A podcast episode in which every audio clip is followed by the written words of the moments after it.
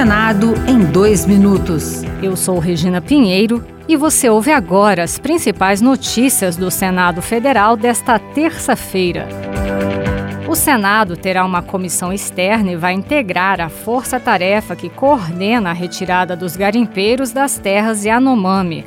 O anúncio foi feito pelo presidente da Casa, Rodrigo Pacheco, após reunião com o governador de Roraima, Antônio Denário, e senadores do estado. A bancada pediu ainda apoio para a criação de um auxílio financeiro para os operadores dos garimpos, como explicou o senador Doutor Irã, do PP de Roraima. Pensamos também da gente criar áreas de exploração mineral fora da reserva para que essas áreas sejam exploradas com licenciamento, com cuidados ambientais.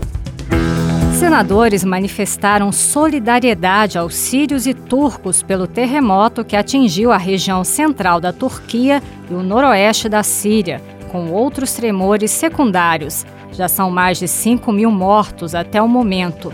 Ao enviar condolências às famílias das vítimas, o presidente do Senado, Rodrigo Pacheco, disse pelo Twitter esperar que os países se mobilizem rapidamente para prestar ajuda.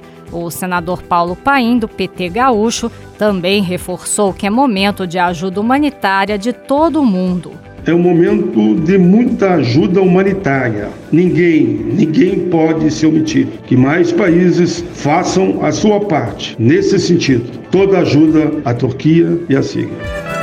Outras notícias sobre o Senado estão disponíveis em senado.leg.br barra rádio. Senado em dois minutos. Uma produção Rádio Senado.